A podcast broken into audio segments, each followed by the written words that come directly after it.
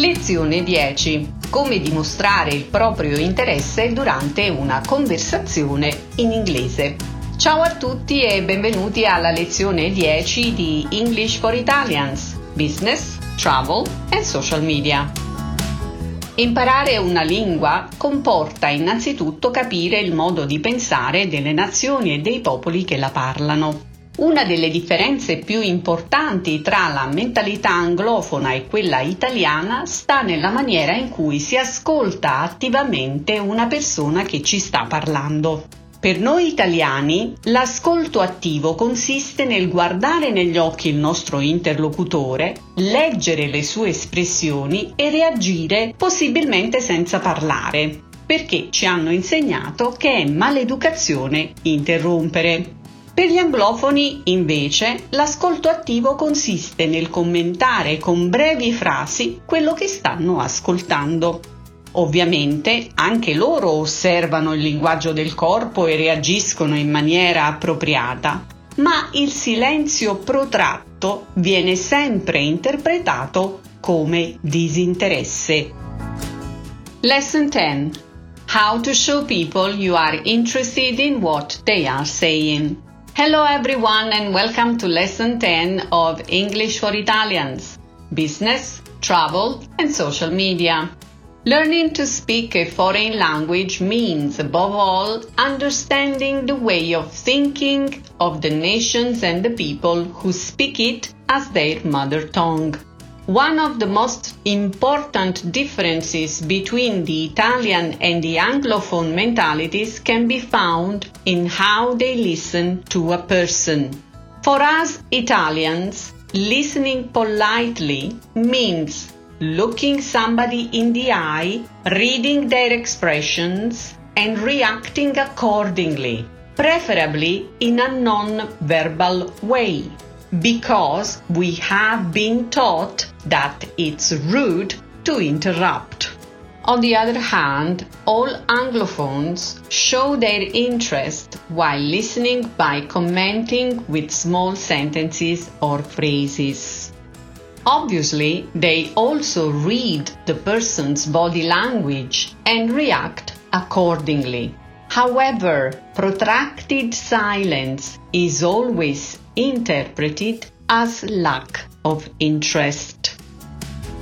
Il primo dialogo ha luogo fra due conoscenti che si incontrano dopo molti mesi. In esso ho usato un'espressione che va tradotta a senso anziché letteralmente. Questa è It's been a steep learning curve. È stata una ripida curva di apprendimento. Ossia, le cose sono cambiate drasticamente e ci siamo dovuti abituare con molto impegno e fatica. Nell'esempio, John e suo marito David erano abituati a viaggiare molto e di colpo si sono ritrovati al dover lavorare esclusivamente da casa. The first dialogue is between two acquaintances who meet after many months. Here I used an expression that doesn't make sense in Italian if we translate it literally. The phrase, it's been a steep learning curve, means that things changed dramatically and we had to make a great effort to get used to the new situation. In the example, John and his husband David were used to traveling a lot, but suddenly they had to work only from home. Hello Sarah, long time no see. Ciao Sara, quanto tempo! Hi John, nice to see you again. Ciao John, che bello rivederti. How are you and your family? Come state tu e famiglia? We are fine, thank God. Siamo tutti bene, grazie a Dio. What about you and your husband? Come state tu e tuo marito? We are fine too, thanks. Anche noi stiamo bene, grazie. So, how is work? Come va il lavoro? Well, a lot has changed since we last saw each other, Sarah. David and I work from home now. Beh, molte cose sono cambiate da quando ci siamo visti l'ultima volta, Sara. Adesso io e David lavoriamo da casa. Oh, I see. I remember you both used to travel a lot. Oh, capisco. Ricordo che entrambi viaggiavate molto. It must have been a shock finding yourselves stuck at home all of a sudden. Deve essere stato uno shock trovarvi confinati a casa all'improvviso. Yes, the early days were a steep learning curve. Sì, all'improvviso abbiamo dovuto imparare tante cose nuove, volenti o nolenti. Oh gosh! Oh mamma! First of all, we had to get used to being at home all the time. Prima di tutto abbiamo dovuto abituarci a stare sempre a casa. Yeah, that's been hard for everybody. Sì, quello è stato difficile per tutti. Then we had to change the layout of the house to create two separate offices and a mini gym. Poi abbiamo dovuto cambiare la disposizione della casa per creare due uffici separati e una mini palestra. It's good you already had such a big place. Per fortuna avete una casa grande. Yes, we were very grateful for that. Sì, grazie al cielo. How did you cope with lack of social life? Come avete affrontato l'assenza di vita sociale? At the beginning, we missed meeting our friends and going out. Then we decided to adopt a pet or two. All'inizio sentivamo la mancanza di persone e luoghi, poi decidemmo di adottare qualche mascotta. What a wonderful idea! How did that go? Che bella idea! Come è andata a finire?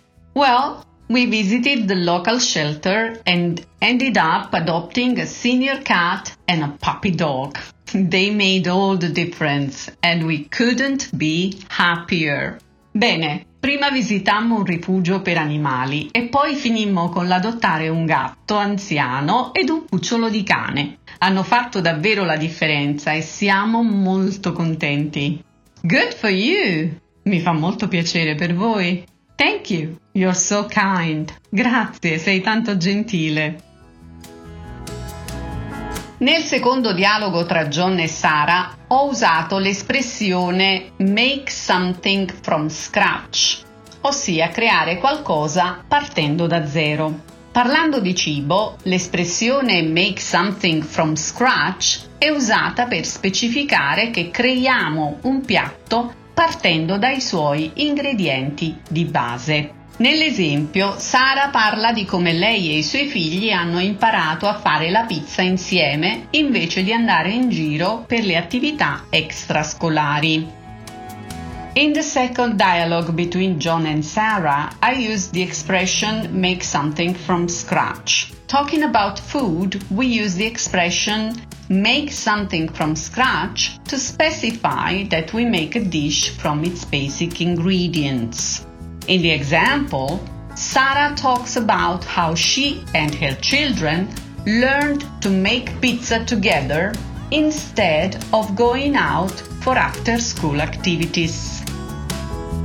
What about you, Sarah?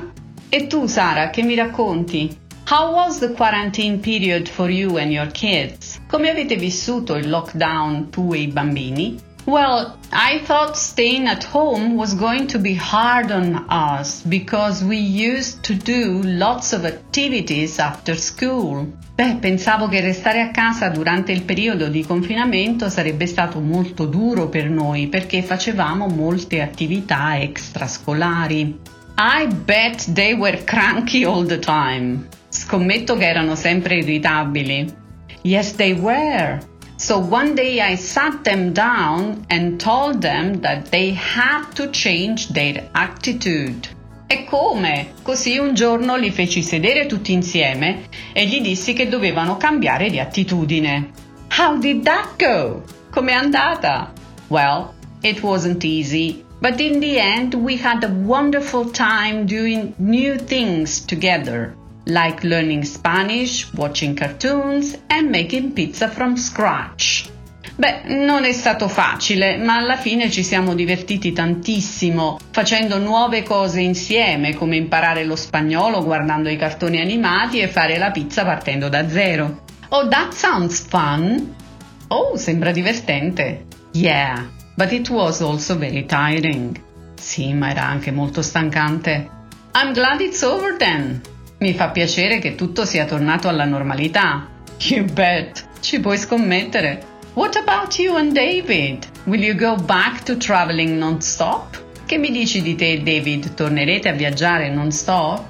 Nah, we really love our life now. We wouldn't change it for the world. No, adoriamo la nostra vita adesso, non la cambieremmo per nulla al mondo. Well, it's been lovely meeting you, John. Bene, è stato bello rivederti, John. Likewise, altrettanto. Please give my love to your husband and the pets. Salutami tuo marito e le vostre mascotte. You too, Sarah. Say hello to everyone at home.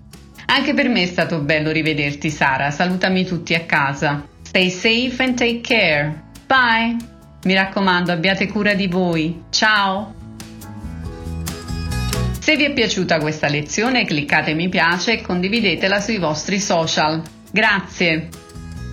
Please like and share this lesson on your social platforms if you enjoyed it. Thank you for listening. Bye bye now.